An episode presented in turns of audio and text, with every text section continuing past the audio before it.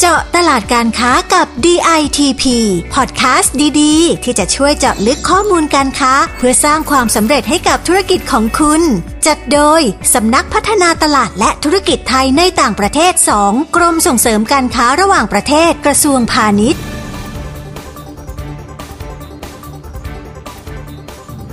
ปัจจุบันเนี่ยเราได้รางวัลเรื่อง BC Award แล้วก็ต้องบอกว่าปีปีหนึ่งนะครับที่ทำไปแล้วเนี่ยเรา save ปีหนึ่งเกือบ 50 ล้าน จากการทำเรื่องความยั่งยืนด้วยการใช้รีไซเคิลพลาสติกเพราะการใช้รีไซเคิลพลาสติกเนี่ยก็คือเอา circular economy มา apply ก่อนอื่นต้องขอขอบคุณ DITP เลยนะครับ จริงๆ เราเองเป็นบริษัท SME แรกๆนะครับ แล้วก็ทั้งหมดที่ผ่านมาเนี่ยเราได้ความช่วยเหลือจากทาง DITP ตลอด ตั้งแต่โครงการ SME Proactive ตั้งแต่ปี 9596 จริง ๆ แล้วเนี่ยการทำ mission ต่างประเทศเนี่ยมันมีอยู่ 2 อย่าง อันแรกคือไปออกงานแสดงสินค้านะครับ อันที่ 2 คือไปการเรียกว่าไป mission trade กับทางภาครัฐบาล สวัสดีครับ ขอต้อนรับคุณผู้ฟังนะครับ เข้าสู่เจาะตลาดการค้ากับ DITP season 6พอดแคสต์ดีๆ ที่จะพาคุณไปเจาะลึกข้อมูลตลาดการค้า เพื่อสร้างความสำเร็จให้กับธุรกิจของคุณครับ EP นี้ผมจิรการเพชรชาติ ผู้อำนวยการสำนักพัฒนาตลาดและธุรกิจไทยในต่างประเทศ 2 จะพาคุณผู้ฟังนะครับ ไปรู้จักกับธุรกิจส่งออกชิ้นส่วนยานยนต์แบบครบวงจรนะครับ บริษัทนี้นะครับเป็นทั้งผู้ผลิตชิ้นส่วนยานยนต์ จัดจำหน่ายชิ้นส่วนอะไหล่นะครับแล้วก็รับผลิตชิ้นส่วนอะไหล่รถยนต์ภายใต้แบรนด์ของค่ายรถยนต์ชื่อดังหลายค่ายนะครับ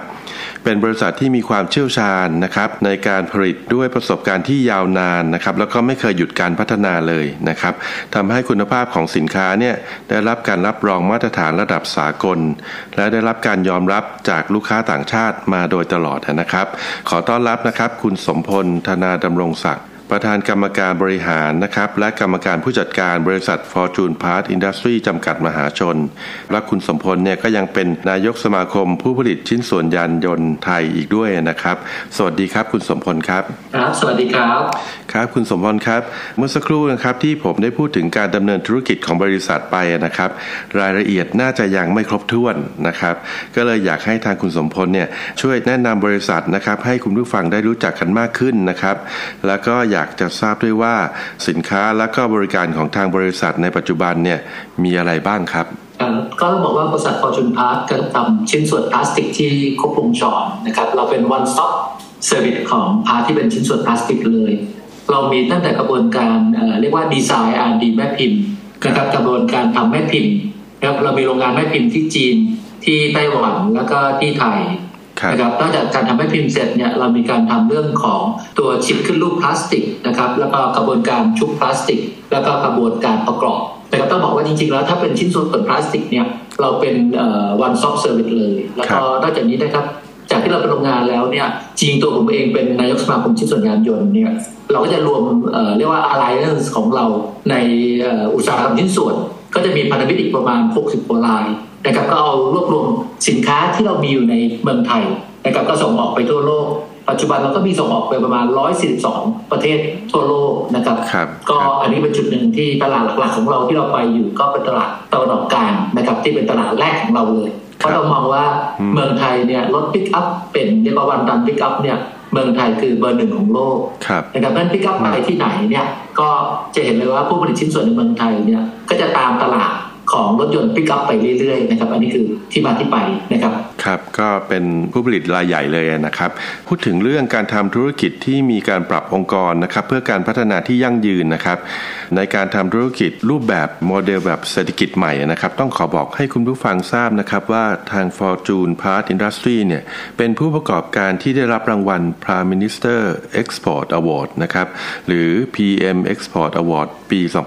2565 นะครับเป็นรางวัลในประเภท Best of the Best นะครับซึ่งรางวัลนี้เพิ่งมีเป็นครั้งแรกนะครับตั้งแต่มีการมอบรางวัลมาเนี่ยสากว่าปีนะครับโดยทางกระทรวงพาณิชย์นะครับได้จัดให้มีรางวัลนี้ขึ้นมา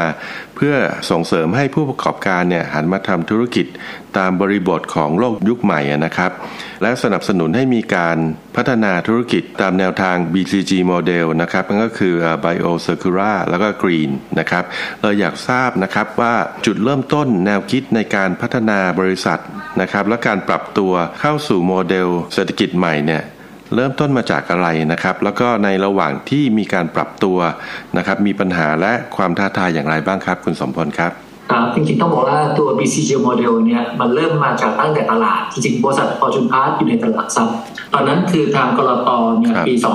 2559 ก็จะออกกฎขึ้นมาว่าเราต้องดีแคลร์เรียกว่า 56คิดหนึ่งหรือว่าตัว sustainable report นะครับ ก็คือการรายงานงานเรื่องเกี่ยวต่างๆ ตรงนี้แต่ก็เป็นที่มาที่ไปตัวผมเองก็เป็นอุปนายกสมาคมความยั่งยืนของสมาคมเอ็มไอก็ได้ไปอินโวในเรื่องตัว ESG ต่างๆ ที่เราถูกบังคับนะครับ ช่วงนั้นเนี่ยต้องบอกแรกๆความรู้สึกแรกๆเราเหลือเหมือนกับว่าเป็นเบอร์เดนว่าโอ้โหเราบริษัทเล็กๆทำไมต้องทำกฎต่างๆ มาดูเรื่องคาร์บอนฟุตพิ้นเรื่องต่างๆนะครับแต่ว่าจริงๆต้องบอกว่าหลังจากที่ไปศึกษาแล้วเนี่ย การทำความยั่งยืนเนี่ยไม่ใช่เป็นการทำเกิดเบอร์เดนนะครับเป็นการคิดแบบที่เอากลยุทธ์ของความยั่งยืนนะครับเข้าไปใน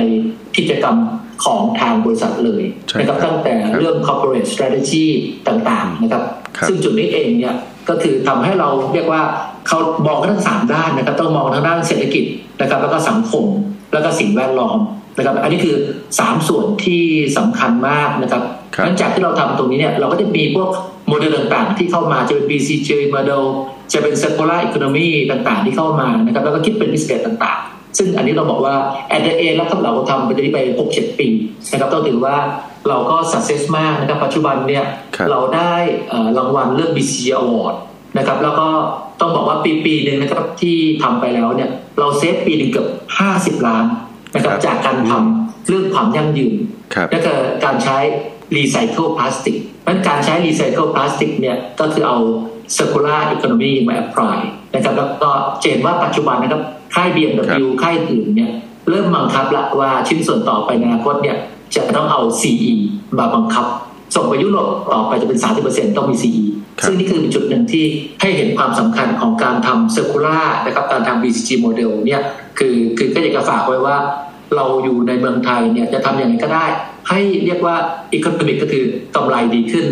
ครับอีกส่วนหนึ่งก็คือต้องไม่ทำลายสิ่งแวดล้อมนะครับตัวนี้คือตัวหนึ่งที่สำคัญมากถ้าคุณทำกำไรสูงขึ้น แต่ว่าคุณทำลายสิ่งแวดล้อมเนี่ยมันถือว่าไม่ยั่งยืนนะครับเพราะฉะนั้น policy ของบริษัทแล้วก็คือว่าทำอย่างไรที่กำไรดีขึ้น แล้วก็ผลกระทบต่อสิ่งแวดล้อมลดลงด้วยนะครับ อันนี้คือสิ่งที่เป็นเรียกว่าเป็น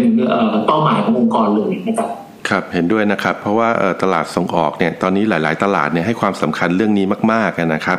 แล้วด้วยความมุ่งมั่นนะครับของทางบริษัทเนี่ยที่ต้องการให้องค์กรเนี่ยมีการพัฒนาที่ยั่งยืนนะครับ แล้วก็เป็นธุรกิจที่เติบโตไปกับสังคม แล้วก็สิ่งแวดล้อมที่ดีนะฮะก็จะทำให้ประสบความสำเร็จในการพัฒนาบริษัทนะครับ และนอกจากจะได้รับรางวัลใหญ่จากทางกระทรวงพาณิชย์แล้วนะครับ ทางบริษัทยังมีโอกาสเข้าร่วมกิจกรรมกับทาง DITP หลายครั้งนะฮะไม่ว่าจะเป็นงานแสดงสินค้าในหรือต่างประเทศนะครับ และเมื่อปลายปีที่ผ่านมานะครับ ทางบริษัทเนี่ยก็ได้เข้าร่วมกิจกรรมจับคู่เจรจาการค้าที่ซาอุดิอาระเบียด้วยนะครับ อยากให้คุณสมพลเนี่ยช่วยแชร์ประสบการณ์นะฮะบรรยากาศของงานนะครับแล้วก็ความประทับใจในการร่วมกิจกรรมในครั้งนั้น ให้คุณผู้ฟังฟังหน่อยครับผมครับต้องบอกว่าจริง ๆ ที่ทางภาครัฐนะครับ เปิดเเรียกว่าความสัมพันธ์กับทางซาอุดีนะครับต้องบอกนี่นี่คือเป็นนิมิตหมายที่ดีนะครับเพราะที่ผ่านมาตลอด 30 ปีเนี่ยเราถูกตัดความสัมพันธ์กับทางซาอุดี แต่ต้องบอกว่าตัวบริษัทของเราเองเนี่ยเราไปจอบตลาดซาอุดีในปี 9495 แล้วนะครับแต่ว่าอาจจะไม่ได้ราบรื่นมากนะครับเพราะการพบปะเจรจากับทางลูกค้าเนี่ยส่วนใหญ่จะเจอที่ดูไบหรือว่าเจอที่เซี่ยงไฮ้นะครับเพราะโอกาสที่เข้าซาอุดีเนี่ยการขอวีซ่าเป็นสิ่งที่ยากนะครับหลังจากที่ทางรัฐบาลไทยเปิดสัมพันธ์กับซาอุดีแล้วผมเองก็ได้ไปในช่วงปีที่แล้วไปกับท่านคณะของทางเรียกว่าผู้ปกครองการทั้งหมดนะครับต้องบอกว่า ทางซาอุดีตื่นเต้นมากนะครับ ก็จะมีมาเรื่องแมทชิ่งต่างๆ อาหารนะครับเป็นสิ่งหนึ่งที่เยอะมากนะครับ เพราะจริงๆแล้วทางซาอุดีเนี่ยเขาต้องการเรื่องอาหารเรื่องชิ้นส่วนยานยนต์นะครับ แล้วก็เรื่องของอุปกรณ์ก่อสร้างต่างๆ ต้องบอกว่าจริงๆแล้วเนี่ยมิชชั่น 2030 เนี่ยเปลี่ยน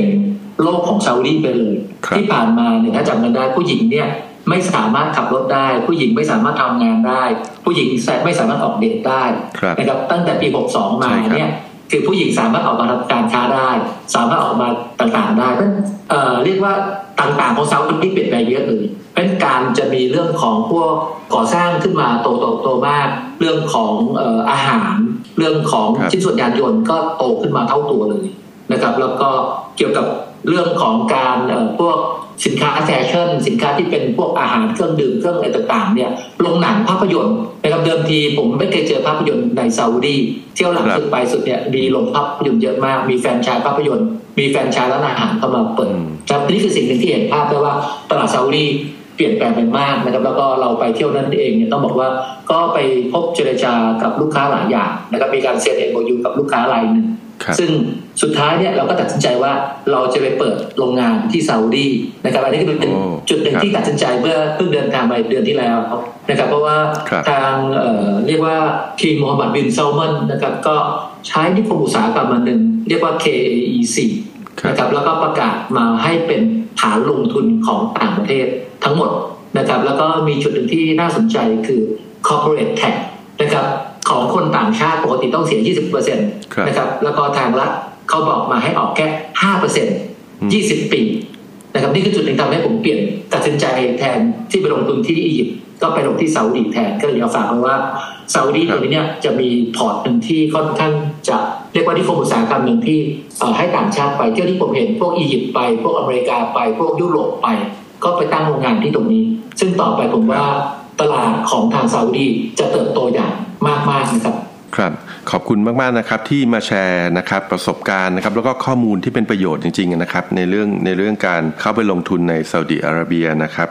คุณสมบัติครับในการเข้าร่วมกิจกรรมกับ DIDP ในแต่ละครั้งนะครับทางบริษัทมีการเตรียมความพร้อมอย่างไรนะครับแล้วก็มีการวางกลยุทธ์ในการขายหรือการเจรจาไว้อย่างไรบ้างนะครับ แล้วสำเร็จตามแผนที่วางไว้มากน้อยแค่ไหนครับ คุณสมบัติครับ จริงๆก็ก่อนอื่นต้องขอขอบคุณ DITP เลยนะครับ จริงๆ เราเองเป็นบริษัท s อ p แรกๆนะครับ แล้วก็ทั้งหมดที่ผ่านมาเนี่ยเราได้ความช่วยเหลือจากทาง DITP ตลอดตั้งแต่โครงการ SME Proactive นะครับตั้งแต่ปี 9596 นะครับเพราะฉะนั้นจริง ๆ แล้วเนี่ยการทำมิชชั่นต่างประเทศเนี่ยมันมีอยู่ 2 อย่าง อันแรกคือไปออกงานแสดงสินค้า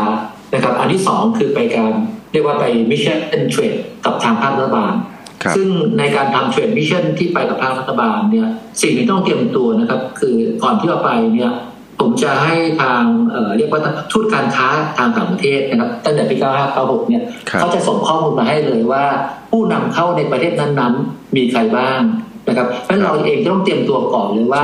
ผู้นำเข้าเราจะไปเจอใคร มีใครที่เป็น potential เรามากนะครับแล้วก็เวลาไปกับภาครัฐแล้วเนี่ย อย่างนั้นเราไปปุ๊บเราสามารถนัดหมายเจรจาธุรกิจกับลูกค้าได้นะครับถ้าไม่ได้ไปเตรียมตัวก่อนเนี่ย ผมว่ามันจะไม่เกิดประโยชน์นะครับเพราะผมไปตั้งแต่ปี 9495 เนี่ย คือผมจะไปทำการบ้านก่อนเลยว่าก่อนไปจะรู้ว่าใครเป็นผู้นำเข้า จะติดต่อใคร เราก็ไปกับภาครัฐ ไปเสร็จเราก็จะแยกตัวไปดูกับลูกค้านะครับ อันที่สองถ้าไปงานโชว์ต่างประเทศนะครับจริงงานโชว์เนี่ย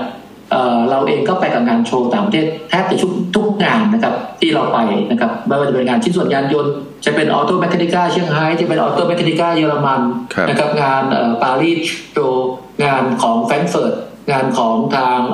โชว์ต่างๆ ที่กรมจัดก็ผมร่วมงานตั้งแต่ปี 95-96จนถึงปัจจุบันนะครับนั้นการออกงานโชว์เนี่ยในครั้งแรกไปเนี่ยอาจจะยังไม่สำเร็จ เพราะว่าต้องบอกว่า ถ้าคุณเป็นผู้สอบรายใหม่ที่ไปเนี่ยลูกค้ายังรู้จักคุณ คุณยังไม่ได้ทำสินค้าตามที่เขาต้องการนะครับเพราะชิ้นส่วนยานยนต์เป็นอุตสาหกรรมหนึ่งที่เราต้องทำสินค้าตามที่ลูกค้าต้องการด้วยนะครับเพราะคุณต้องรู้ว่าพฤติกรรมของผู้ซื้อเป็นยังไง วัฒนธรรมเป็นแบบไหนจะเป็นอะไรต่างต้องรู้ถึงจุดนี้ก่อนนะครับดังนั้นเราเอาไปก็เหมือนกันถ้าชิ้นส่วนยานยนต์เนี่ยผมจะเปิดโมเดลไปก็ไปครั้งแรกไม่ได้ออเดอร์แต่ว่าอย่างนั้นเราได้ลูกค้า แล้วเราก็ทำสินค้าตามที่ลูกค้าต้องการ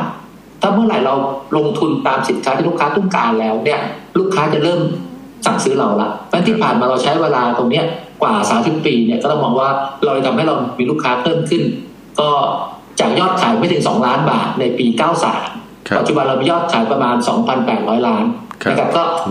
มาจากการต่างประเทศนะครับ ไปเรื่อยๆกับกรมกับต่างๆนะครับจากเป็นเอสบีเล็กๆ ปัจจุบันเราเข้าตลาดหลักทรัพย์ก็ต้องขอบคุณทางกรมส่งเสริมการส่งออกด้วยที่เราโตมาได้ทุกวันนี้ก็ต้องกรมส่งเสริมการส่งออกนะครับครับขอบคุณคุณสมพรมากนะครับ เป็นข้อมูลที่เป็นประโยชน์กับทางผู้ประกอบการนะครับ แล้วก็ผู้ส่งออกจริงๆนะครับ คุณสมพรครับ ในฐานะที่เป็นรุ่นพี่นะครับ ซึ่งเคยเป็น SME มาก่อนนะครับ ทางคุณสมพลเนี่ยมีคำแนะนำอย่างไรนะครับ ให้กับทางผู้ประกอบการรุ่นใหม่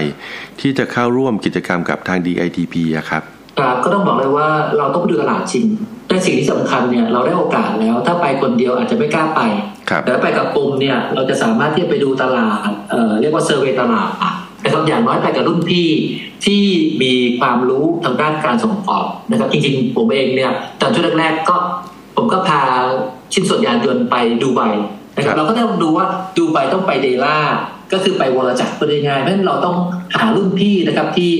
รู้เรื่องในการส่งออกนะครับ ก็ให้รุ่นพี่เป็นพี่เลี้ยงในการไปนะครับให้ผมเป็นคนที่จะแนะนำพวกติดต่อนัดหมายการค้าให้ซึ่งจุดนี้เองเนี่ยผมคิดว่าผู้ส่งออกรายใหม่ๆเนี่ยควรจะใช้ประโยชน์จากทางภาครัฐที่ support การส่งออกของเรานะครับซึ่งถือว่าเป็นเป็น driver หลักของประเทศไทยเหมือนกันนะครับตรงนี้นะครับเพราะจุดนี้เองเนี่ยคือ ในเมื่อกรม support แล้วนะครับเราเองก็ใช้ประโยชน์จากตรงด้านนี้ แล้วก็จริงๆ แล้วยังมีโครงการ SME Proactive ซึ่ง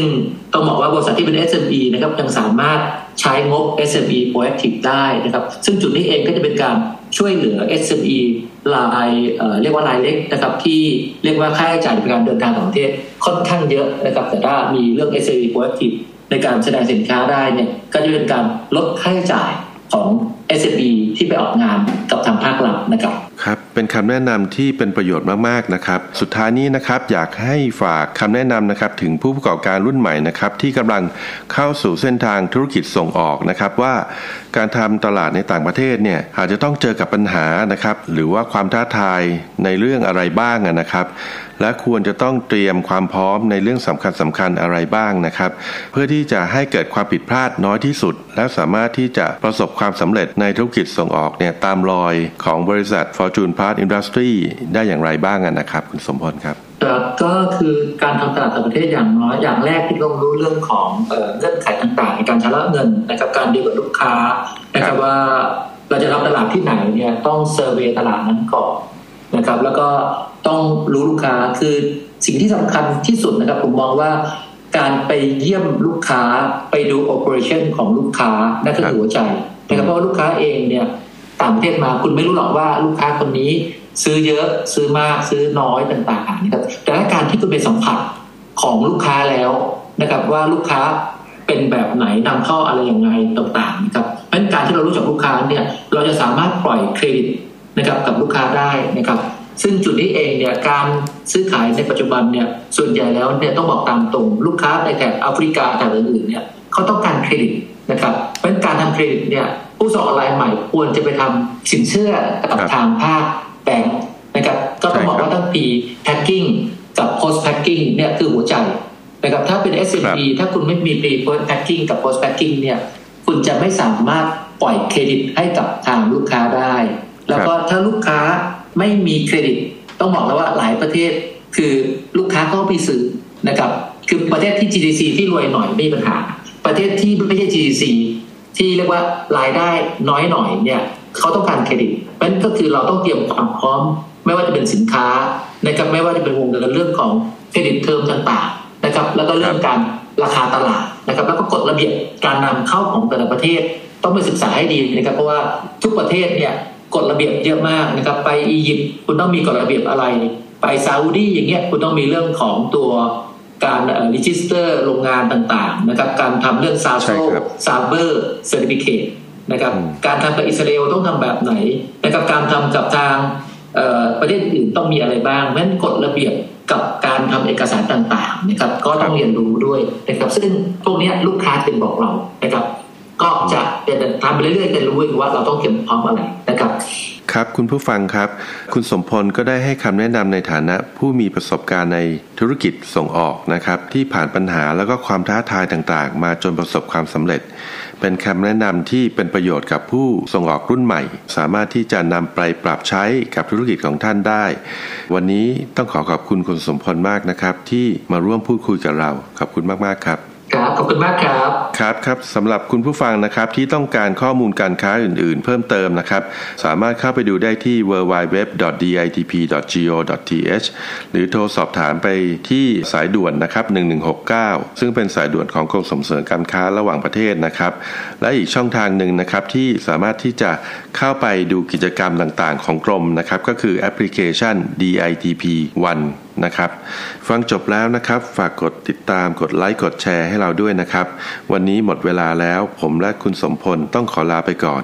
แล้วจะกลับมาพบกับเรื่องของธุรกิจส่งออกที่น่าสนใจแบบนี้ได้ใหม่ใน EP ต่อๆไปนะครับ สวัสดีครับ ครับสวัสดีครับ เจาะตลาดการค้ากับ DITP